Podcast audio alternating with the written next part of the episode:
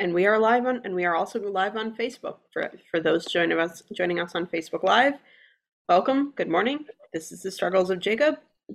Please keep your prefer, your preferred uh, Tanakh translation or copy at hand. And with that, Rabbi Silver, good morning. Thank you. Good morning, everyone. Okay, so we're going to begin with chapter twenty-seven, the topic for these next many weeks. We continue through up, up to the end of December or mid-December, whenever. Uh, looking at the story of Yaakov, and we're going to begin with chapter twenty-seven, which is the rather well-known story of Yaakov taking, taking or stealing the blessing that was intended for his brother Esau. Um, the focus, as usual, will be on uh, the ideas that emerge from the story, but also, uh, especially in Breshit, but in general, to focus on the way the story is told, in this case, the complexity of the story, the way the biblical storyteller tells the story, which is incredibly complex. Let's begin with chapter twenty-seven, see as far as we go. We're going to be going straight now for quite a while. And the, our story begins with first verse, Vahikiz hakei nitzchak, vatechen Einov Mirot, vayikra Esau b'no hagadol, vayomer elav b'ni, vayomer elav Hineni. So Yitzchak, we are told, is old. When he became old, patehena einav mirot, his eyes became dim.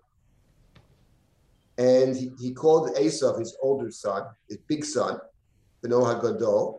He said, son. And Esau responds, Hineni. We've come across that word Hineni before. Here I am. I am present. It's what Abraham said at the Akedah in chapter twenty-two.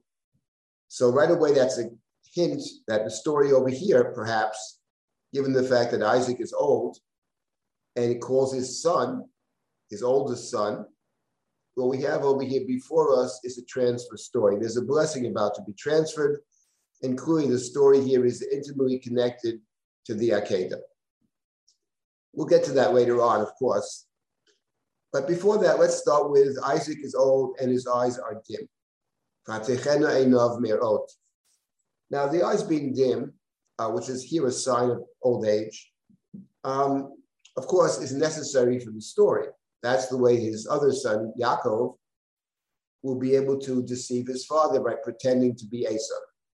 So we understand the significance of a Techena Einov Mirot in the context of the story. But a Techena Einov Mirot may carry with it, I believe does carry with it, an additional significance, namely that eyes being dim, not seeing properly, might suggest not just a physical inability to see or see poorly, but rather a lack of what we call perception to a, a full understanding.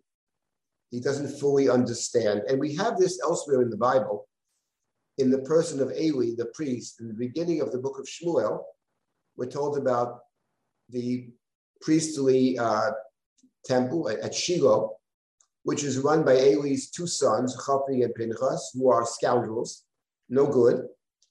They're ripping God off, ripping off the people, all kinds of abuse. And they're in charge, they're Eli's sons. Eli is the older priest who appears in the first chapter, has a conversation with Hannah.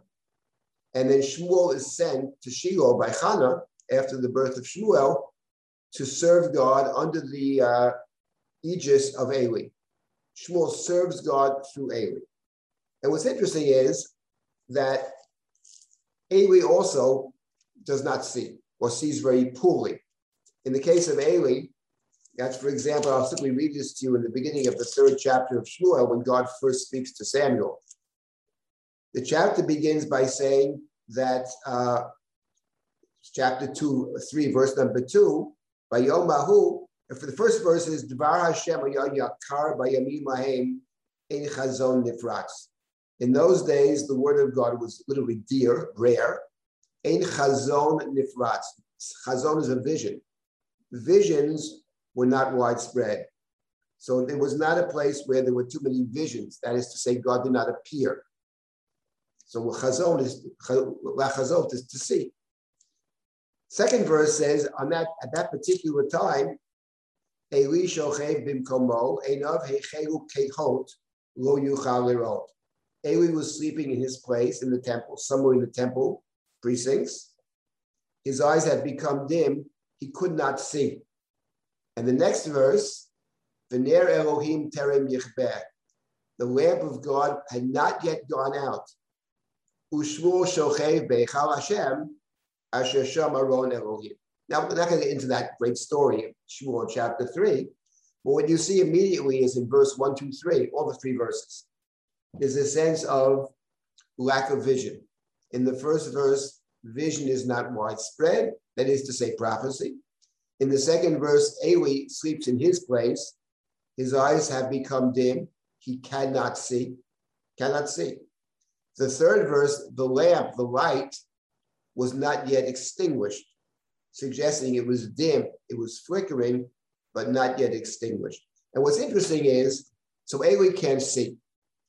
And that would not appear to be, I mean, obviously it has a significance in the context of the three verses. But what's interesting about Eli is, and Shiloh was about to be destroyed, and Eli is called to task. In fact, Samuel's first prophecy is to inform his basically adopted father, his Rebbe, that God will destroy Shiloh. He was already warned in the previous chapter, was Eli, because he didn't rebuke his children.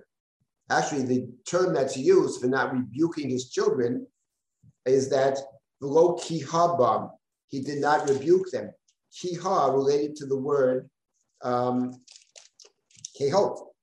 So this is found in that very chapter in verse thirteen. He knew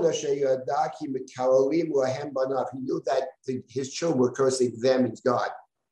They were de- degrading God. He did not rebuke them. He did not, interesting, the word kiha, kaf hey hey, strange word. Maybe he didn't dim them, he didn't lessen it, he didn't try to alleviate it. But in any event, the point is, why doesn't Eli? Eli seems to be almost a saintly person. Why doesn't he rebuke his children? So in the story, it would appear that possibly, among other reasons, he doesn't fully understand the depth of what they do. So it's a lack of perception. In the story of Eli, who's also a saintly figure, he's very concerned about the honor of God, the glory of God. The, he's concerned about the ark being taken. He's concerned when he sees Hannah in the temple, he thinks that she's drunk. Leave, the, leave this holy place. He dwells in the holy place, saintly person. Hannah gives Shmuel to Eli to serve God under the ministration of Eli, but he also doesn't see. So the Eli parallel to, to Yitzchak is actually very interesting. And in our story then, coming back to our story, vatechen Einov Mirot, there is a suggestion already in the first verse that when it comes to Yitzchak, we're talking about somebody who, at least at this point in his life, doesn't fully perceive what is around him. That's certainly a possibility. It doesn't contradict the other point, which is he can't see, which makes it possible to fool him, to trick him. This is an important point about the story, and it's interesting, without getting into this now, hope someday we get there, that in the book of Breshit, at the very end of the book, chapter forty-eight, there we have, an, again, a story about someone who can't see. And that's the story of Jacob. Jacob is older, he can't see. And he asked Joseph to bring his two sons. Jacob will bless them. And without getting into the details of the story, there too, the question is, to what extent does Yaakov understand what's going on? He puts his right hand on the head of the younger son, his left hand on the head of the older son. And Joseph tries to pull his hand off the head of uh, Ephraim and place it on the head of Manasseh. Says, Father, you're wrong. You don't know. This is the older one. The Torah sets it up, and one wonders, does Yaakov know? And Yaakov responds to Joseph, Yodati b'ni Yodati. I know very well what I'm doing. So there's a reversal, and the power of the story is amplified given the fact that we have a parallel here in chapter twenty-seven where the older person doesn't see. Somehow his, his eyes are dim when he gets old. But in the case of uh, Yaakov, it's not the case. In any event, Let's come back to our verse. Verse number one, he called his son, Benoha Gadol, the, the, the bigger son, Benoha Gadol. He says, son. And Esau responds, Hineni. Now, just to make a point here, which was important for the chapter in general, Esau is called Beno HaGadol, and Yaakov is called the son who is Katan. Where do we find that? Let's see where Yaakov is called Katan. Um, let's see, do we have it in this chapter?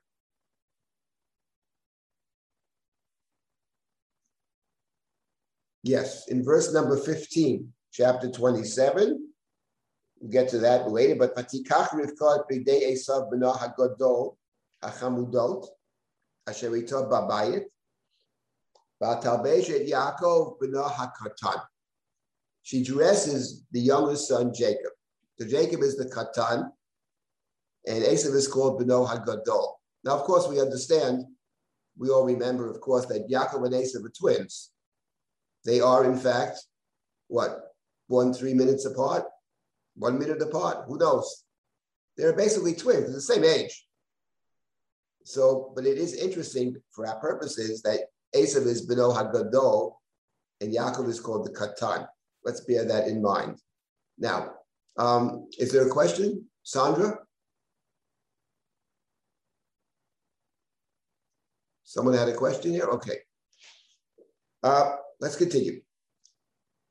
So Esau says he named. Sorry, wait, um, just one second. Um, please wait. Sandra did. Sandra did have a question. Yes.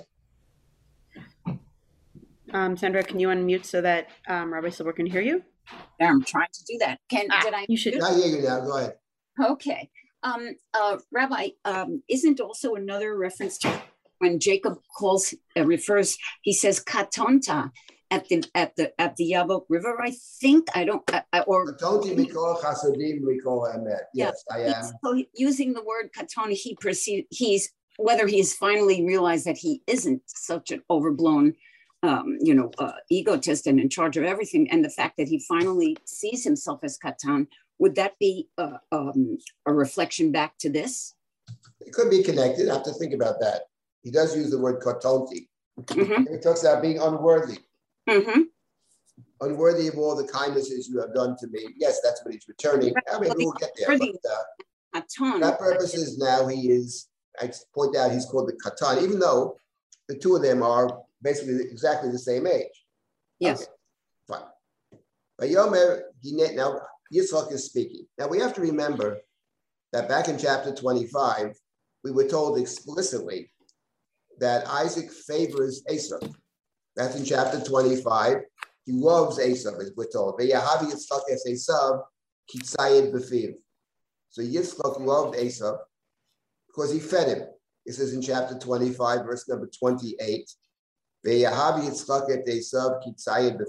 the Torah gives a reason why it is that Yitzchak loves Esau.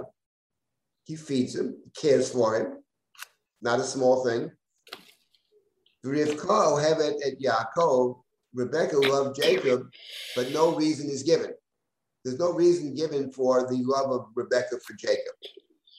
When I say there's no reason given, uh, that's true, there's no reason given, but there is something else which hangs over that verse and over our story, not a small point. And that is that in the beginning of chapter twenty, the beginning of Parshat Toldot, chapter twenty-five, we're told that Rebecca, these twins are struggling inside her. And she says, what is happening? What is this about? And she goes out to seek God. She's a Doresha Tashem. First time we have a Doresha Tashem, a Drisha, the woman actually seeking out God. And the response is an interesting response. God, the oracle or whatever, responding to Rebecca, says, there are two nations inside you. Two nations inside you. Two nations will emerge from you. One shall be mightier than the other. Rav Yavod Sa'ir. Now, Rav Yavod Sa'ir can be read two ways. The simple reading is, the greater one shall serve the younger. Rav Yavod Sa'ir. In biblical Hebrew, though, you could read it the other way as well. The Rav, and concerning the greater one, Yavod Sa'ir, the younger shall serve the, the greater one.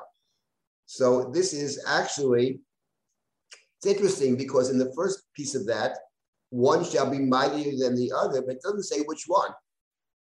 And even the verse that clarifies it, or the phrase that clarifies it, doesn't fully clarify it. But if we take it at face value, I would say that the younger will be primary.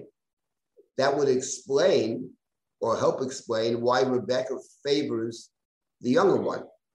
Because in point of fact, she knows something that Isaac apparently doesn't know. There's no evidence he knows this. She has information that she has and apparently didn't share with him, that the Sa'ir may be primary.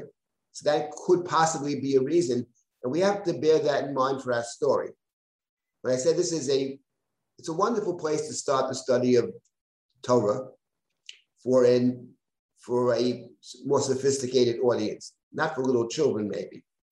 But when we get beyond that, because you see the, the nuances and the complexity. It's never black and white. There are all kinds of things that are, they're all features of the story. And it's all, it's all very complicated and very nuanced. Rebecca has been told, essentially, that the younger one shall, be, shall have supremacy. That's what it sounds like, even though there's some ambiguity. So she's going to proceed, presumably, along that understanding, and that understanding comes from God. So that would, to some extent, explain what's going on in the story, as we'll see. In any event, it's not clear that Yitzchak knows any of this, and he favors Esau for good reasons. Esau cares for him. Esau feeds him. We need not read anything negative into that. Esau is simply a very uh, faithful son, cares for his father, um, brings him food. So Isaac calls in his, Esau, he says, B'ni, my son, calls him B'ni. Another term we have at the Akedah, and we have Hineni, which is the perfect answer. Hineni means whatever you say. Before you tell me anything, I accept it. And now we have Yitzchak talking. Vayomer, Hinenoza Kanti, I have become old. Lo Yodati Yomoti, I don't know when I'm going to die. He feels with the, perhaps the loss of vision, certain failings as we get older. So he, he doesn't wait till one minute before he dies. I don't know when I'm going to die, he says, in the second verse of twenty-seven. So he says, look, I want to do something before I die. And he, well, he wants to bless Esau, as he will explain. But the point is that this is, from Yitzchak's perspective, a statement made before death. So it has a certain finality to it. And now he instructs Esau what Esau must do to get the blessing. Tel yocha v'kashtechel, Sadeh, matamim kasher ahavti, nafshi b'terem amut. So in order to get the blessing, he instructs Esau to take your kelecha, your gear. Take your uh, gear. Here they translate tel yocha v'kashtechel as quiver and bow, which is certainly possible. Uh, the Rashbam thought that tel yocha means not quiver and bow, but rather sword. And it will be an unusual term for sword, tel yocha, that which hangs. L'tloth is to hang down. The sword is on the side, it hangs down the side of your body. Tel yocha v'kashtechel. Esau is a hunter. We remember from chapter twenty-five, he's a Yodaya Tzayid. He knows how to hunt. Ish Sadeh, a man of the field. That's how he's described in chapter twenty-five. So here, Yitzchak says to him, take your gear, your weapons, as it were, whether it's bow and arrow, whether it's sword and, and, and, and bow, go out to the field, Sudalit Tzayid, hunt me some game, and then prepare for me food. Food that I love, kasher hafti. He presumes that Esau knows what he loves because Esau has been feeding him all the time. Esau knows what his father likes. And I shall eat it in order that I bless you prior to my death. So what's interesting, that the bringing of the food somehow is perhaps even required, but certainly a, a central piece of conveying the blessing to his son. Now, what is that actually about? So we touched upon that uh, in, I, I believe, I remember it in what, but I believe in the last sessions we touched upon it. Um, so Gail, uh, yeah. the chat, Rabbi Silver? Yes. There's, um, there's a couple of questions on this. Do you mind uh, giving, uh, letting uh, people uh, talk? Um, all right, yes. uh, I guess, uh, Suri? Yeah. So Rabbi, I was going to ask, I think exactly what you're going getting to right this minute, which is it never occurred to me to question, why does Yaakov put this precondition? If he wanted to bless his children, it's why didn't he just up. call them in and say, children, come on over, you know, I want to talk to you. Why does he go through this ritual, which is what triggers Yaakov's whole ability to fool him? But I I saw that you were just about to address that, so. Yes, I am, right. Uh, yes. Um, and uh, uh, Laszlo, uh, could you unmute? Yes, uh, this is off your uh, uh, way now, but how could anyone say that he that Yaakov observed the Taryag mitzvahs when you can see he's telling his son to go and shoot the animal and bring it to him to eat? Well, it's not cool, right? Yeah, you talk about Yitzchak, but Yitzchak, yes, I mean, again, who knows? I mean, if you once you posit that the Avot observed all the mitzvot, which of course we don't take that literally. Um, maybe some people do. But no, that's um, what I mean about those. Once you go that far, you can also say that he said, yeah, kill him and do and do shechita. Who knows? I mean, it's, you know, it's. I'm not going to lose any any sleep over that problem. Let's put it that way. No, uh, I don't think it's. A, the question is, what what do they have in mind when they said that the Avot uh, kept the mitzvot? What is that actually about? Not that topic is a very good question, but that's has more to do with the nature of mitzvot, I think, than anything else. In an event, there was, a, there was a comment in the chat. Let me start with that. It sounds like a carbon. And yes, the point is that I had mentioned, I think, in the past that Vora, in her book, talks a lot about this. Because it, since we begin with the Hineni of chapter twenty-seven and the transfer, we know at the Akedah, the way the blessing is transferred to Yitzchak is through a sacrifice. The sacrifice being the replacement for Yitzchak, which allows Yitzchak to survive and to be the one who receives the covenantal blessing. So over here, one way to understand what's going on in terms of slaughtering the animal is that it is parallel. It's not an actual carbon, but it's parallel to uh, the carbon of the Akedah. And then what is the idea behind it? So the idea behind it, which she writes about, I mean, she wrote about it uh, forty years ago, but what she writes about is um, the idea of a, what they speak of in terms of a scapegoat, of the deflection of violence, that the passing down of the covenantal blessing, typically in this book from father to son, name of a book. Remember that when the son receives the blessing from his father, in this case, it is not just continuing the father's line, it's, it's also replacing the father. So every son replaces the father, if covenantally. We have in Yiddish the expression, this is my Kaddish. So the, uh, clearly there will be tension, I put it mildly, between the one who is being replaced and the one who's doing the replacing. In order to diffuse the tension, the violence is put upon some other object, which we call scapegoat. That is the work of Renee Girard, and that's, her book plays with that in all kinds of interesting ways. So that's one way to understand it. Uh, another way to understand it is that um, it doesn't contradict this, the first way, which I think is very interesting, and it plays out further in Breshit as well. Um, but the point over here is that Yitzchak wants to focus the blessing on a particular thing. You see this later on. He sends Esau out to the field to hunt. Now, Esau is a hunter. Yitzchak is not a hunter. But what they have in common, and this is a very important point that emerges from chapter twenty-five, there is nobody who was more connected to the land than Yitzchak. When I say the land, I mean the actual land, because Yitzchak in chapter twenty-five, his wells is a product of sowing the field. Yitzchak is in a, goes is living in the land of Abimelech, the land of the Philistines. There's a famine, and he plants the field by Yizra Yitzchak at that time in that year, and he reaps a hundredfold. Meyasharim, by Yivorchei Hashem, his blessing is from the actual earth, from the land. And the other thing that Yitzchak does in chapter twenty-five is he digs wells.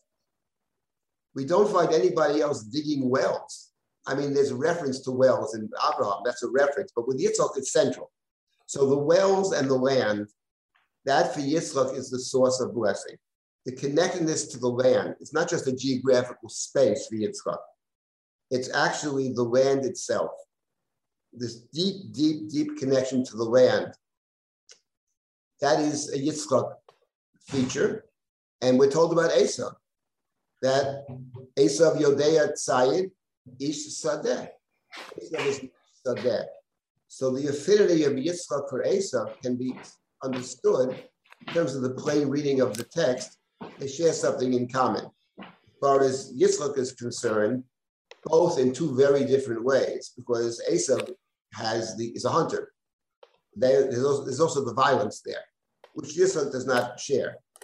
But the connectedness to the, to the land, that's what Yitzchak is about. And that's what Yitzchak understands the blessing that he's going to convey, which is, which is himself. He's conveying something about himself to his descendants. For Yitzchak, it's all about the Sadeh. Uh, Yaakov is not an Ish Sadeh. Yaakov is Yoshev Ohalim in chapter twenty-five, a dweller in tents, probably means a shepherd. Okay. But the Torah didn't say shepherd, it said dweller in tents. Let's not forget that. And Esau, by contradistinction, is the Ish Sadeh. So in other words, to focus the blessing, he wants Esau to bring that which recalls for Yitzchak the nature of the blessing as Yitzchak understands the blessing at this point in time. So he sends Esau out to the Sadeh. Now, I mean, Silver? Yes. Hi, regards from Israel. Good. Uh, Yitzchak is also the only one who never left the country in a way. Right. Like he didn't go to. That's Do you right. hear me? Yitzchak is. Yitzchak yeah, is he did not go to Mitzrayim, right? right? You're, you're correct. That's a very good point. It's not just the earth, which is true, but it's. You know what it is? I'll tell you. Remember, it was a fellow in Israel, Menachem Fruman. If you knew Menachem Fruman, all of us shalom. What? Korah. Yeah. For, for Fruman and for some of those people, it's not just about the land of Israel ge- geography. In fact, he was willing to make all kinds of deals, at least complicated politically. But the point is, for him, it was actually about the land. I mean, not just the geographical place. It's hard for the Americans to understand this. It's so deep. Maybe the Native Americans had some of that. In terms of the earth, in terms of the land, it's so deep. And that's what Yitzchak is actually about, this deep, deep connection. It is very interesting.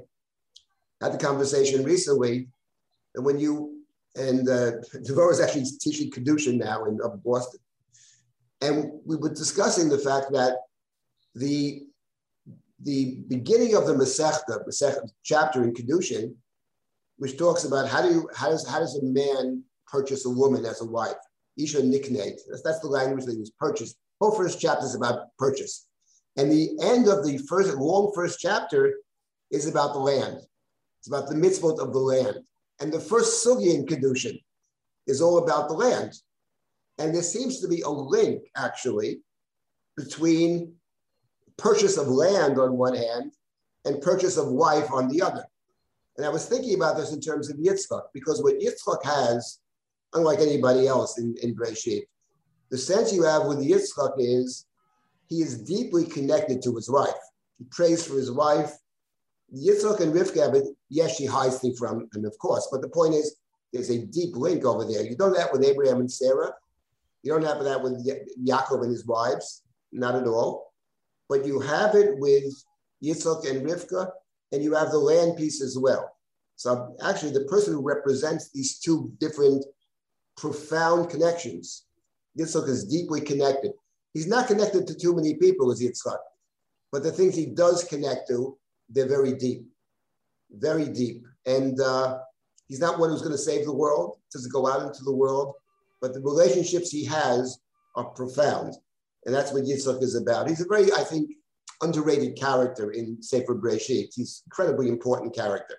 In any event, he, he instructs his son, and he's going to bless his son. Yes?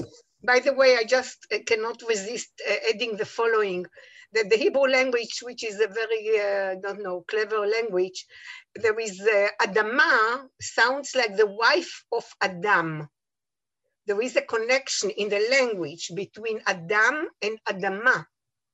So yes. Here we also see that uh, there is a bond there. Oh, yes, for sure, for sure, uh, one hundred percent. Um, I okay, have, so this we um, have the instructions given. I'd like to ask something. Yes? You also mentioned that um, Yitzchak dug wells. Yes. And I have learned that the, the, the mothers, um, both Rebecca and um, Rachel, I think, their connection to the well, the depth, um, the font of something. Um, that is not in the text, actually. That's not in the biblical text. It is, what you're saying is correct. And, and Miriam, actually, the well was identified typically with, with Miriam, which according to the Midrash, travels with her throughout the desert. Hmm. Source of life and all that stuff, that's all true. But I don't think in the plain reading of the Chumash you have it. That I don't think you do have, but, you, but you're correct about understanding it from the Midrashic standpoint. Perhaps from a Kabbalistic standpoint, you have it as well. So I'm wondering if that's also pertinent to Yitzchak himself, that he had a, you know, that he had a connection to some deeper spiritual. Well, Yitzchak is connected very deep. Yitzchak was a sacrifice, basically. Mm-hmm. And although the Chumash doesn't actually dwell on that uh, in terms of his, but, you know, one can read into that episode, you know, as, as Rashi says, there's something about Yitzchak which is very close to God. He's, he was offered up to God as a sacrifice, and sacrifices have a kind of intrinsic sanctity to them. Mm-hmm. You don't treat a sacrifice the way you would treat a, a, a profane animal or a not, non-holy.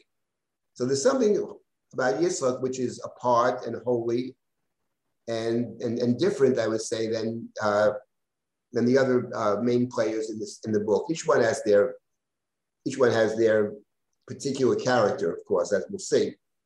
In any event, this is what the instructions at the beginning of twenty-seven. Now we're told Rivka Shomat in verse number uh, verse number five. Rivka Shomat is the, is listening. She is listening. She's hearing. Not that she heard, but she's hearing. So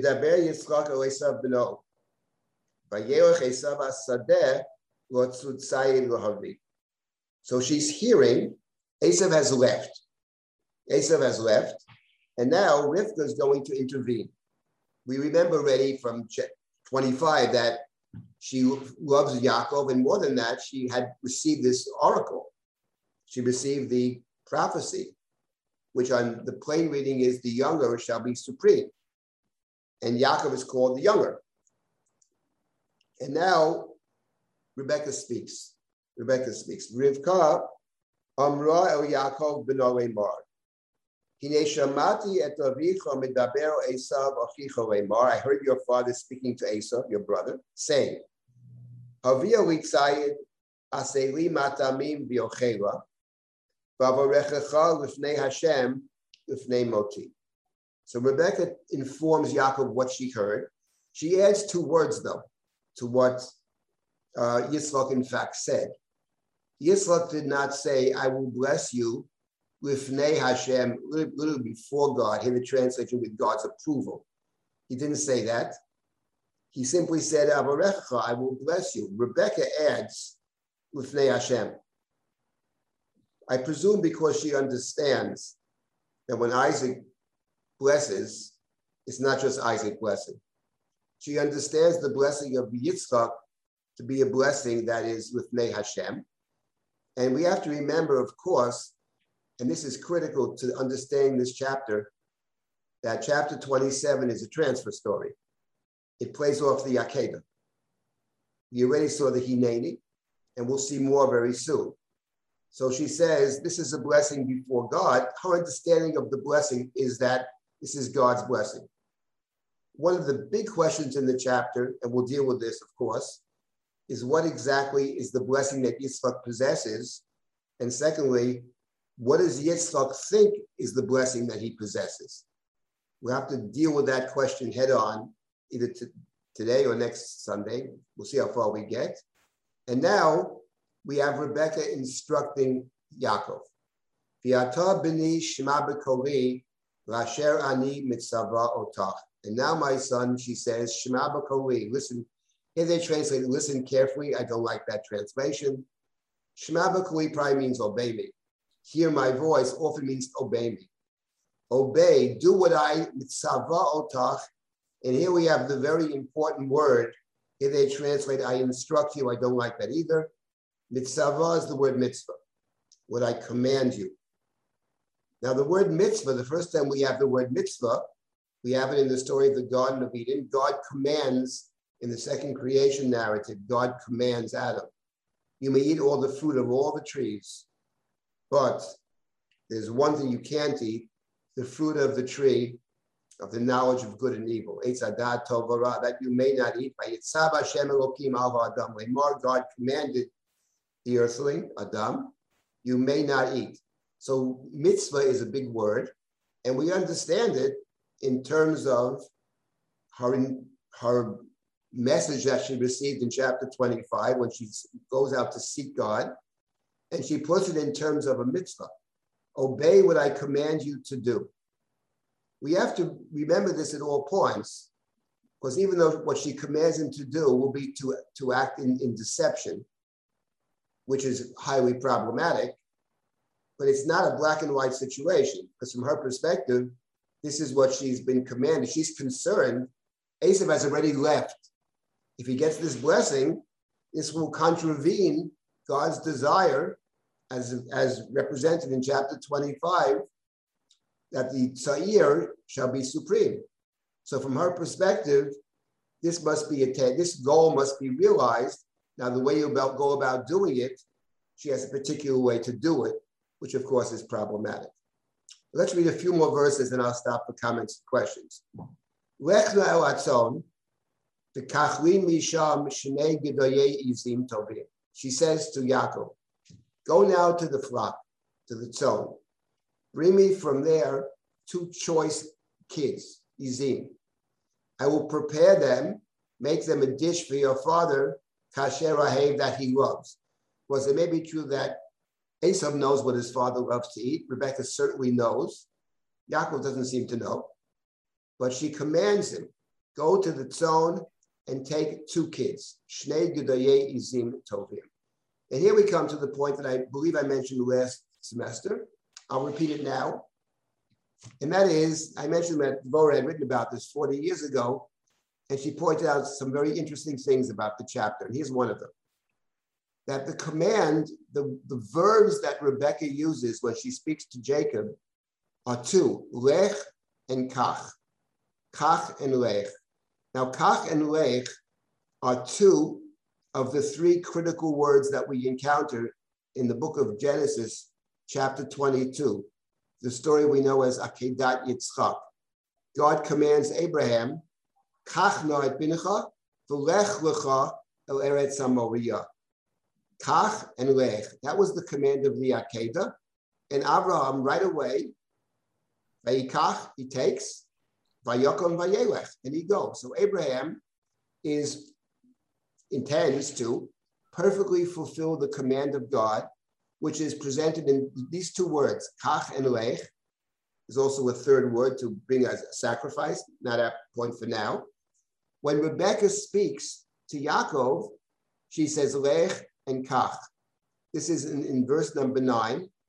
And just to underscore the point, if you scroll down a few more verses, we'll go back to this. If you scroll down a few more verses, um, scroll down to verse number, uh, let's see, where is this? Verse number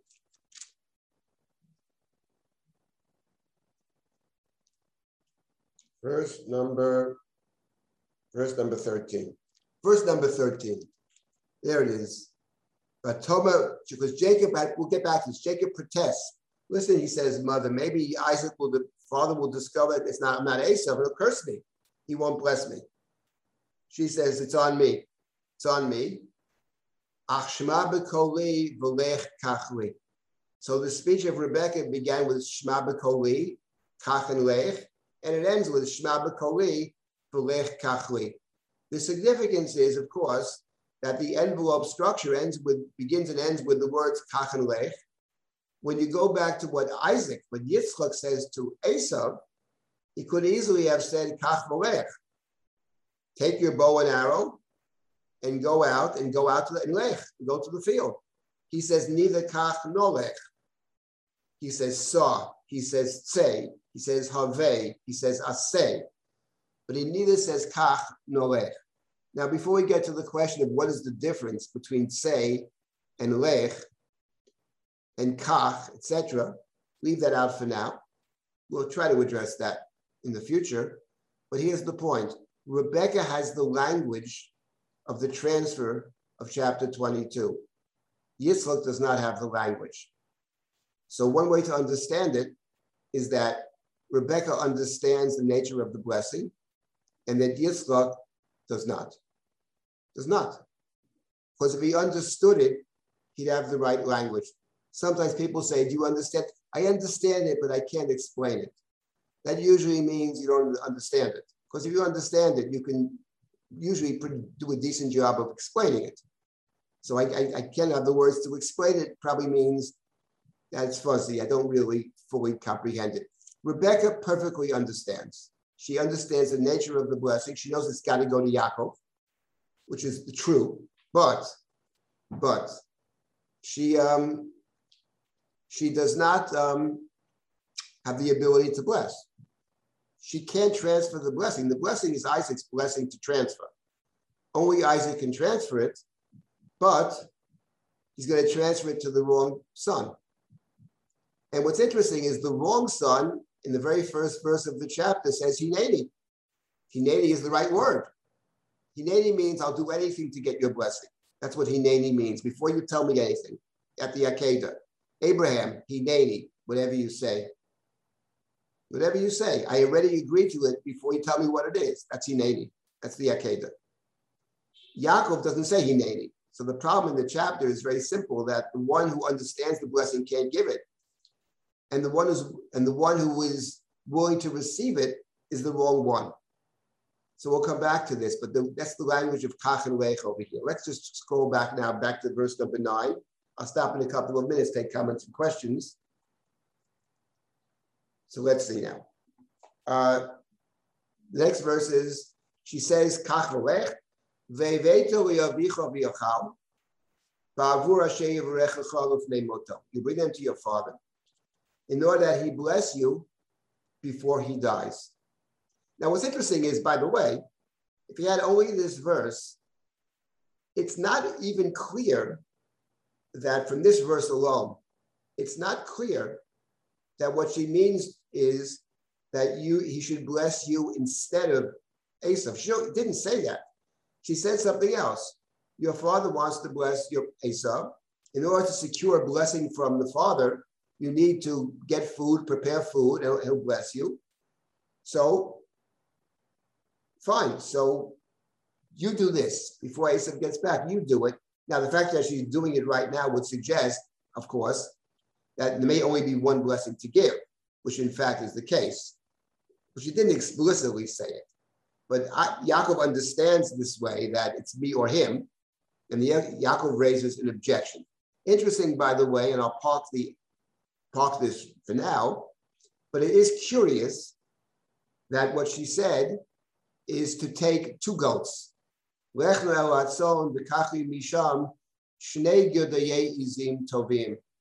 you need two goats?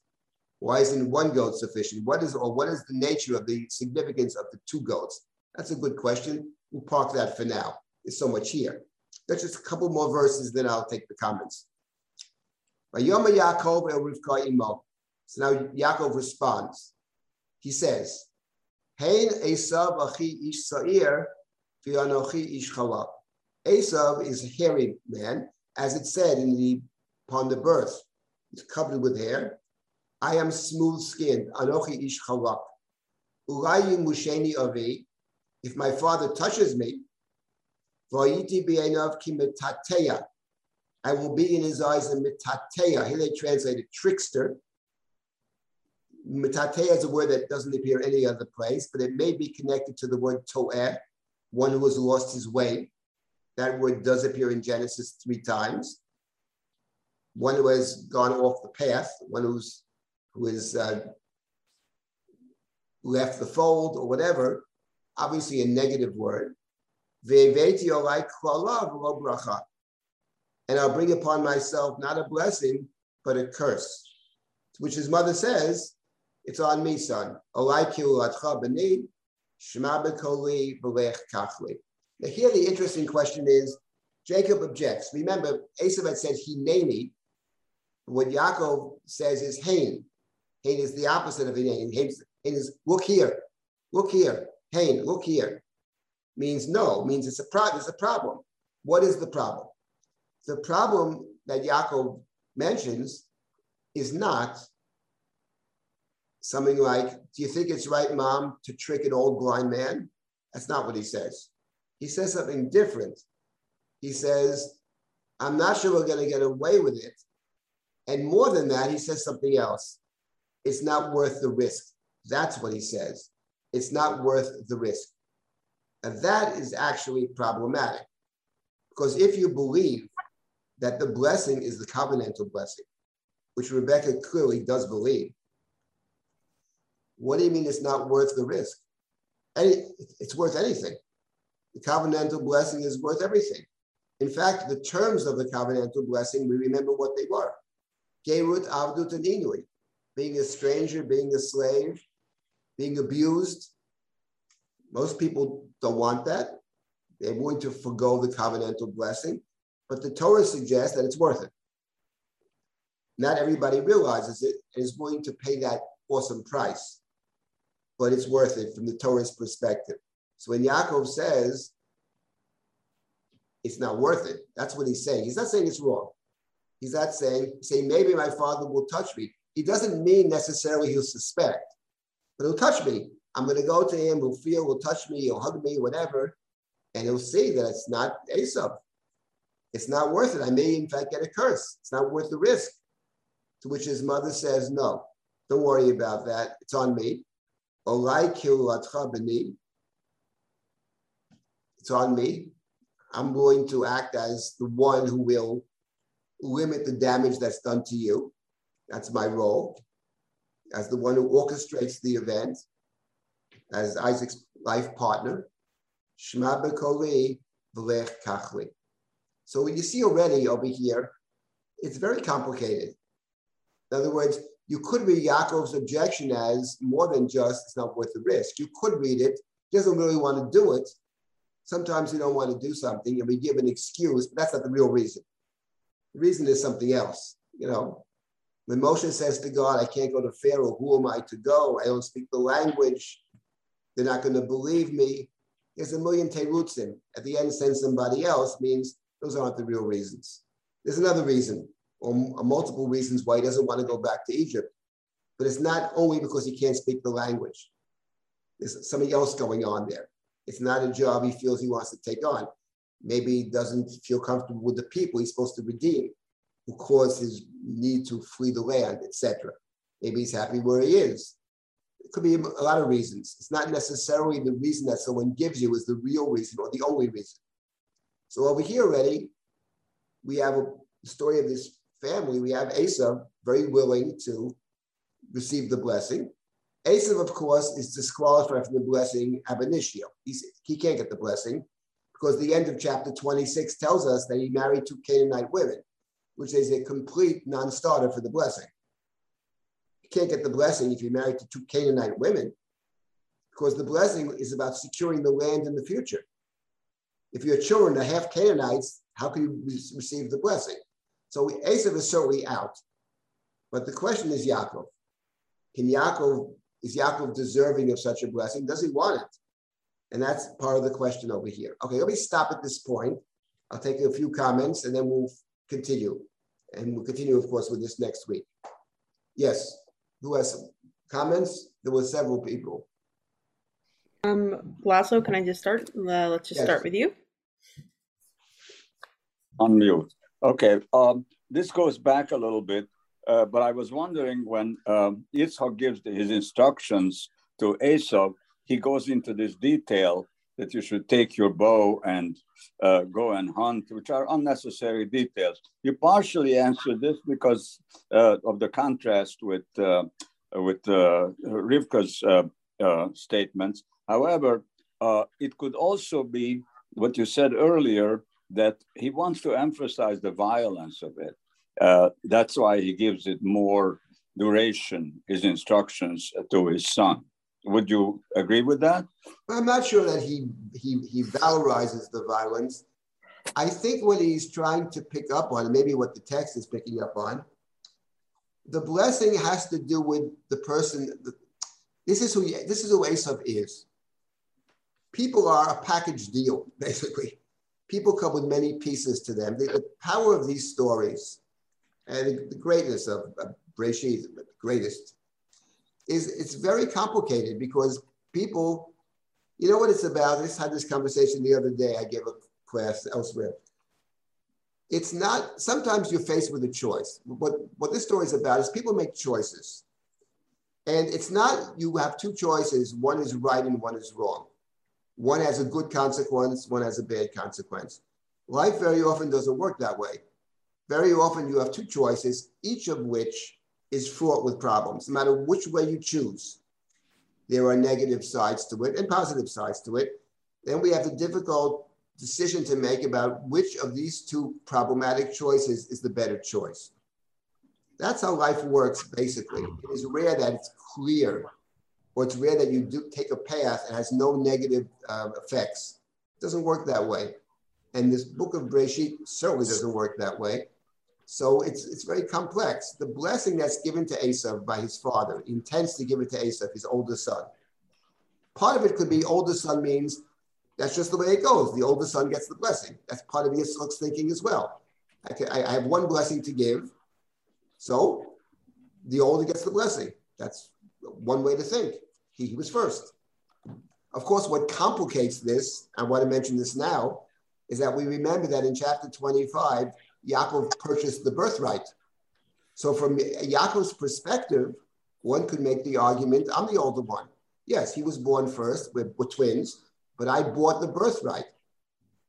Complicating is, how'd you buy it exactly? When he was famished and dying of hunger, and you offered him some food in return for the birthright, and on the moment he, he, he, he sold it to you, it's a dubious deal. Okay, but, but it's legit, but he did sell it. That's my point. It's very complicated. Who is the Bechar here? He's the older son, Esau, maybe, but is, is he the firstborn? He sold the birthright. Did he really sell the birthright? These are the questions. So it's very complex. But my point about take your bow and arrow or sword or whatever is a way to say, I confer the blessing to this person with all the pieces this person has. Isaac is not a violent, violent man at all, but he's going to bless this son. And what the Chumash is saying, it's a package deal. This is who Esau is. Now, what disqualifies Esau, of course, is the marriage to the Canaanite women. Because no matter what he is, marrying the Canaanite women disqualifies him from this particular blessing, the covenantal blessing. You can get other blessings. Esau is a very successful career, very powerful man, very wealthy man. But the covenantal blessing is out. So I would put it more in those terms. I don't think that Isaac necessarily valorizes the violence. Anybody else? Yeah. Uh, yes. Uh, yeah. Over? Yeah. I'm afraid I, I say this, you know, much, much more simply. Because if he asks for the gadol, it could be that he asks for the one who is physically bigger. And then he, he sends him out to, to hunt and then to prepare a meal.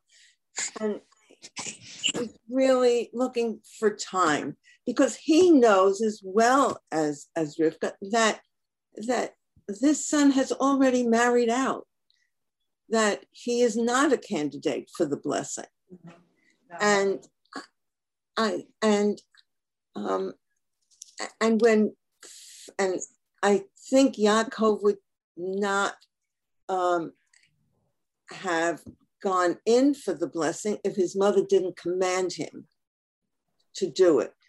But we know that once he's there, Yitzchak is questioning. He has suspicion, and yet he goes through with with blessing. Okay, you've, you've raised several different questions, which we'll deal with all of them in the as we continue.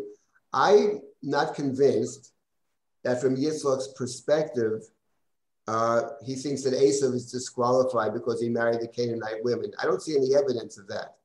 Um, I don't think that's the case, but we'll see in terms of the continuation of the story if that is in fact the case or not. I, I see it differently. I think that Yitzchak doesn't actually fully understand the nature of the blessing until, until Rivka intervenes and essentially tells him, reminds him, one might say, about what the blessing is.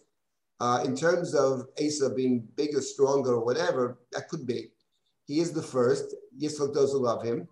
But I don't believe that, and again, we can disagree about this, I don't believe that Yitzchak actually understands the blessing fully. If he understood it, he would say kach lech, as Rebecca does twice. So I don't think he understands it yet. I think, though, he's an excellent student, because when you correct Yitzchak, he always, he always does the right thing. And Rivka has to intervene over here. But Rivka herself is problematic. And I would say something about Rivka, because the question someone asked, I think, in the chat, which is a very good question. Why doesn't Rivka just tell Yitzchak about the about about what the, what God told her? Why doesn't she inform him? Actually, she doesn't inform him. Clearly, he doesn't know about it. And you know, it's a good question in which I don't have a full answer, and I can only answer the question by telling you a little joke. Um, so it can be told about many different Jews coming from different places. I heard about the Romanians because my wife is a Romanian, so I heard about them, but it could be about others. You know, a fellow is home and he says to his wife, you know, Yanko's coming over tonight to our new house. We just bought the house. And uh, he's going to ask me how much I paid for it. I don't know what to tell him, you know. If I say I paid a lot, he'll say, this is such a rich guy. He's going to say, ask me all kinds of favors, you know, who knows? If I say a small amount of money, what kind of schlepper is this guy? He has no money. I, I don't know what to do. The wife says, why not tell him what you actually paid for? Gee, I never thought of that, he says. And the point is, remember how Rivka is described in chapter twenty-five. Isaac was forty years old when he married Rivka from the land of Aram, the, door, the, door, the, the sister of Laban the Aramean. He took her from Aram as a daughter. She's Laban's sister. It never crosses her mind to tell him, actually, that's the truth of it. She's, that's how she functions. She, she manipulates. That's how she functions in the world. You know, many of you may think that honesty is the highest value, integrity. I actually think that way. But for many people, it's not so. For many people, what's more important is certain results, to, to arrive at certain results, regardless of how you get there. And there are large swaths of the Jewish community in which telling the truth, actually, is not primary. It's not a bad thing, but it's not really about that. It's about achieving the desired results, without getting into where these swaths are, but they're there. And the fact of the matter is, it probably never dawned on her. Why not just tell them what you paid for it? Hey, I never thought of that, you know? And so it's not gonna happen. She wants, she's thinking about the result, which is the right result, I would add, as problematic as it is. If for the Chumash, it's the right result. Esau's non-candidate. Yaakov is problematic. Yaakov has to learn to become worthy of the blessing that he takes. That's the story of Yaakov in this book. So she's not wrong about it, but she's gonna go about it the way Laban's sister would go about it, which is deception. Deception, you, you, Esau's not here, he's in the field. Isaac can't see. I know, I know him very, very well, you know? Those are the dangerous people that know you very well, know how to trick you very well. And that's the story, that's the story. And Yaakov goes along with it. Okay, Rebecca sets it up, she commands him.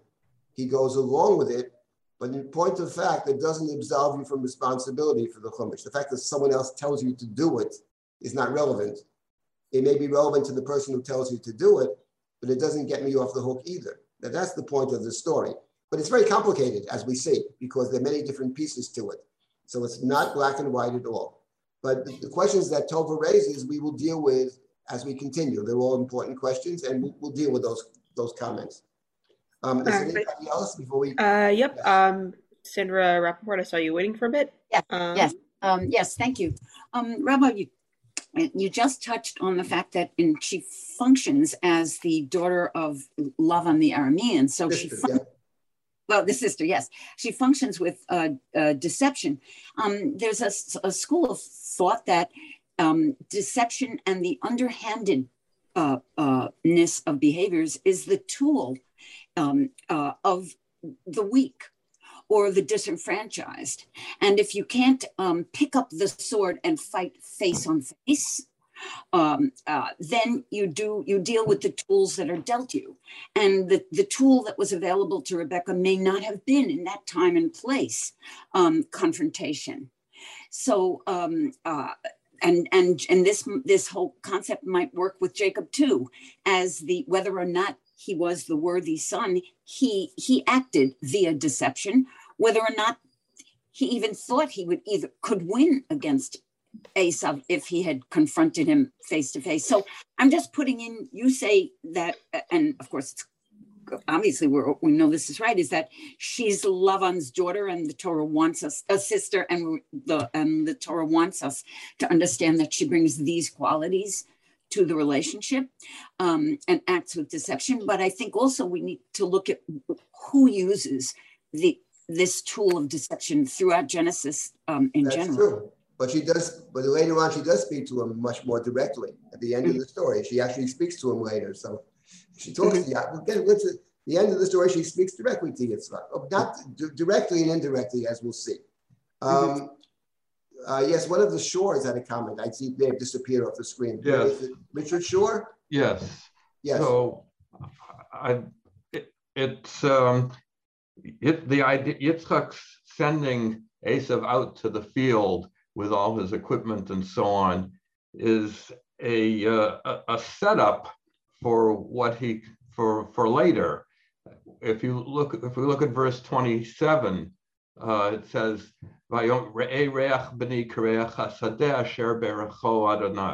yes. So Yitzchak is fully aware of and intending to make the connection yes. between Esau and the land. Yeah, for sure. And, right. I, I, I prowess as a hunter. I completely, yes. It, so. That was my intention, that, that verse exactly. He's, he's got the, that's, his, that's the blessing he's going to That's the blessing that he's going to get. For sure. one hundred percent. one hundred percent. That's for sure. I totally agree. Um, uh, Yel? Uh, Is there anybody else? Uh, Yel, I know you were, I saw you waiting. Yes, Can you hear me now? Up. You made me realize that actually from Perek Aleph, deception is a theme throughout the uh, throughout the, the book. Yes, that is true. We'll actually, we'll, we'll get. Actually, I would say you mean the second, the second chapter, chapter two and three, with the snake. Yeah, well, with the Gan Eden, you know, with yeah, the, the second uh-huh. creation narrative, and we will we will we will get to that because there is actually reference to that here in the chapter.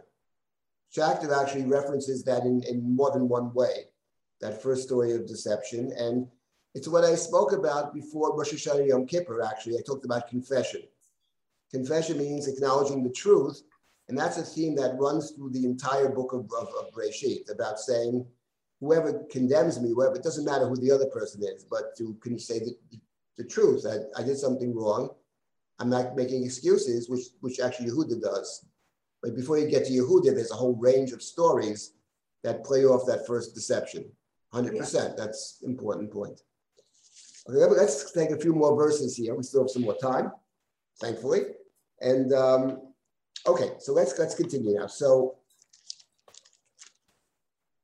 yes, I want to make one other point about Esau going out to the field. Esau goes out to the field. There's another factor in the story, which is you have to remember. Let's just let's take a few more verses. I'll get back to this in one second. So so. Uh, Uh, so Vayelech Vayikach, so Yaakov does what his mother commanded him. He goes and he takes, but it's the mother that's commanding him. The mother can't bless. And she prepares the food. And now we have the next verse. Vatikach Rivka b'gdei Esav b'na hagadol hachamudot asherita babayit. Vatalbesh et Yaakov b'na hakatan. V'yetorot g'dayei ha'izim hilbisha al yadav v'yalchokat savarav. So you have in these two verses, first of all, Rebecca is dressing him. Now, this is not talking about a four-year-old over here. So we're talking about however old he may be. Who knows? Esau's already hunting in the field. It sounds like they're, who knows, teenagers or maybe older. Uh, the fact is, but it's part of B'nah HaKatan. From her perspective, she sees, she treats Yaakov as a child, actually. He's exactly the same age as Esau. He's B'nah HaGadol. And she takes the clothing. She's going to dress Esau, Yaakov up as Esau. Yaakov is going to be Esau. Also Yaakov. And what's curious is, and the Midrashim are very interested in this, Rebecca took the clothing of Esau, hachamudot. Hachamudot. Here they translate the best clothes. Now the word chamudot, she takes the, the bigadim, hachamudim, chamudot over here, and the word chamudot does recall its prior use in the book of Genesis, and that is that God planted in the garden kol eitz nechmad, right? Nech, what, what's the language of it? Nechmad u'mareh v'tov u'machal. When the woman eats of the fruit, her eyes are opened, or even before that, she sees that the fruit is nechmad, nechmad. The forbidden fruit is nechmad. All the fruit is nechmad, but when she, the snake speaks to her, suddenly it becomes nechmad. And here, perhaps, it's a, one of the links, there's more than one, back to that first story of deception. There's something about the story over here, sh'ma b'koli, which is what Adam does. He listens to his wife, right? Ki shamato l'kol ishtecha. So there's something about the story that the Chumash wants to recall over here, to further emphasize the deception. What's happening is something not right with what's going on over here. You're taking something that is not yours. Let's start with that, which is also part of the story of the Eitz Hadat, something that off, should be off limits. And she's, Yaakov here is treated as a, as a little boy who's being dressed by his mother. It doesn't let Yaakov off the hook, but it does perhaps mitigate what he does. There's, there's some kind of mitigation over here as well. If I titain at matamim v'atalech asher lasata b'yad Yaakov b'nan, she places the food, the bread, the food, the meal, the tasty food in the hand of Yaakov. So she sets him up for this. And now Yaakov will address his father. Vayavo el aviv, vayomer aviv. So Yaakov goes to his father. Vayomer hineni, b'yata b'ni. Interesting verse. And he said, Hineni. Now we know Hineni is a covenantal marker. But in this verse, of course, the Hineni is uttered by the wrong person.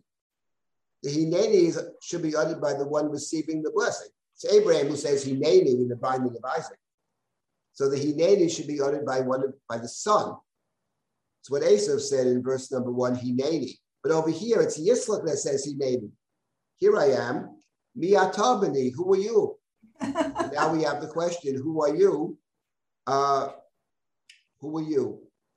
And now we have Yaakov's answer, which is a wonderful answer. Vayomer Yaakov el aviv, anochi esav b'chorecha, asiti kasher dibarta elai, kumna sheva v'yachla mitzedi, ba'avur tevarachani nafshech. Says Yaakov, I am Esau, your oldest son. Esau b'chorecha. I did what you told me to do. Sit up and eat of my game, in order that you that you bless me. You give me your blessing. Now I wanted to make one comment about the story here. We have to remember this. Esau is out hunting in the field. He could walk in any moment, and you don't want to antagonize the hunter. So there's a certain tension to the story, built into the story. He's gone out to hunt. Who knows how long it's going to take? So there is actually, from Yaakov's side, a great need to get over this thing, this thing as soon as possible, which is what Yaakov says, arise and eat, you know, and oh, yeah. bless me. And, you know, let's not, I'll schmooze you this some other time. I need the blessing right now. That's something that hangs over the story, part of the tension of the story. Now let's get back to what Yaakov says. Who are you, my son? The very question, who are you? Mi atah b'ni. So even in the question, there's something maybe that's bothering Yitzchak. We don't know what it is yet. Who, who are you? And Yaakov's answer is Anochi Esav b'chorecha. Now what's interesting is in biblical Hebrew, there are two different words for me, for I. One is the word ani, and one is the word anochi. And the difference between them is that anochi is typically the uh, emphatic. I am the God who took you out of Egypt, or I am the God who took you, Abraham, out of Ur Kasdim. Anochi Hashem Elokecha. Anochi. Ani means me, not the emphatic. So over here, we hear Yaakov saying, I am Esau, the Bechor. Now, we talked about the Bechor. From a certain perspective, he is, in, one might say, Esau the Bechor. Having purchased the Bechorah from Esau, he has displaced Esau, maybe. But the point of the Anochi is, there's a sense over here, as I read it, of a kind of discomfort.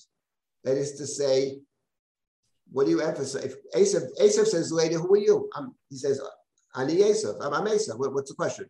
I'm Asaph. I am Asaph. Already, you get a sense of Yaakov's discomfort in the situation, which he said earlier, maybe my father will find me out. And then he says a wonderful thing, Asiti kasher dibarta Eli. I did what you told me to do. You know, those of us who took tests in high school, probably all of us, I learned nothing in high school. Actually, nothing. I learned some bad things, but learned virtually nothing. It's my fault, not them. Well, partially them too, but my fault. But what you learn is how to fake on a test. Someone asks you a question on a test. You have no idea what the answer is. How you can write something which is very vague, which the, which the instructor could believe actually answers the question. There's an art to it, of saying nothing, but in a very eloquent way. I did everything you told me to do.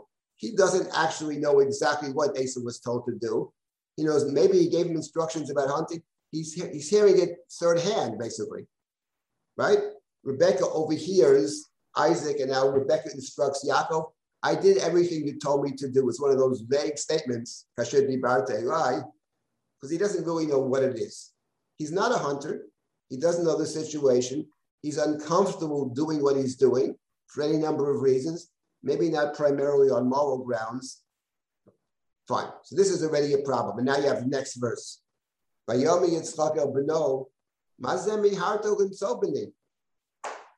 come you're back so quickly? Because Esau would feed Yitzchak on a, on a regular basis, go out, bring back food. And Isaac knows, he comes back two hours later. This guy's in twenty minutes later. How come you're back so soon? And maybe that explains it earlier. Who are you? And now Jacob gives his answer. And with this answer, we'll have to stop for this week, right in the middle of this story. And what a story it is. Vayomer ki hikra Hashem elokecha lifonai.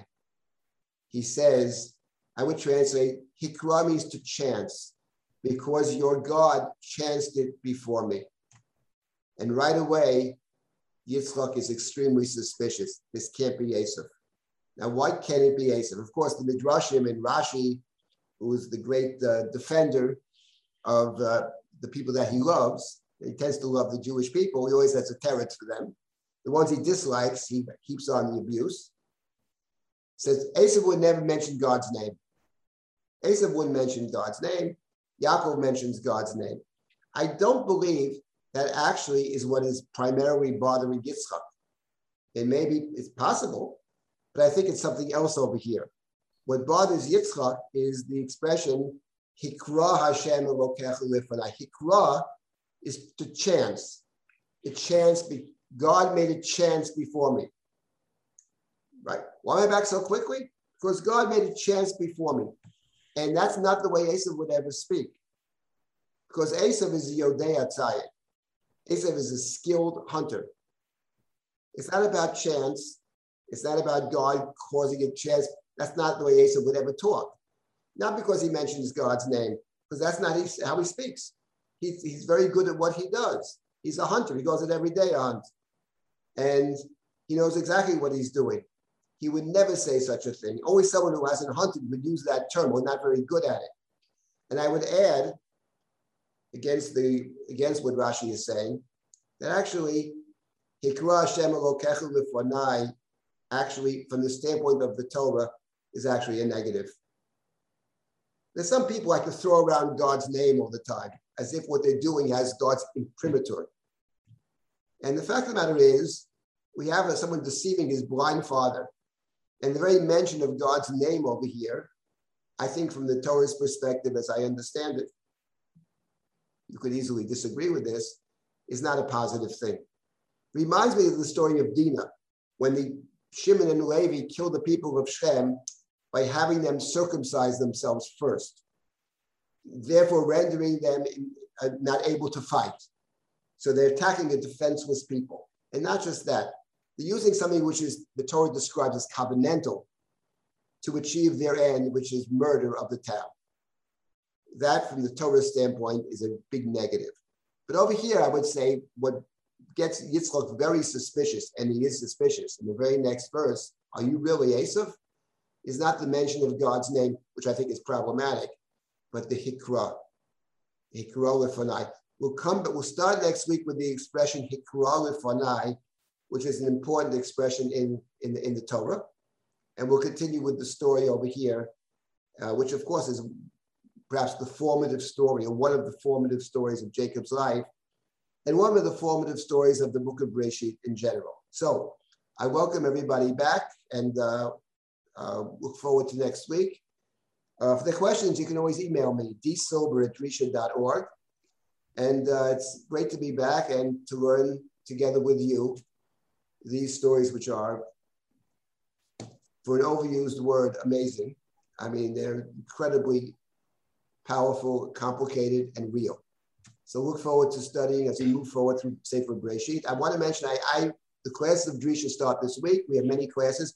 I myself am teaching one other class. I never taught it before. It's a class on prayer and the biblical roots of prayer.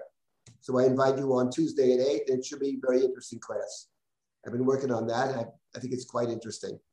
The idea is to get a deeper appreciation of prayer, maybe help us in our prayers, a bit deeper understanding, trying to understand uh, the text of prayer and the many intertexts. So that'll be through the year with a short break in the middle, and that's the plan for this year. Anyway, welcome, and uh, look forward to learning with you again. Thank you, Rabbi Silver. Thank you so much. Pleasure, pleasure. Fabulous. Thank you, Rabbi. Thank you. um, Thank you, Kayla, also. All right. Thank you to everyone. And if you had a question and I'm sorry that I couldn't get to you to you in any way, please feel free to email Rabbi Silber or inquiry at Risha. And we'll see you, for those interested in, in Rabbi Silber's coming class, we will hopefully see you on Tuesday, eight p m Eastern. And if not, see you next week, ten a m Eastern time, G M T plus five.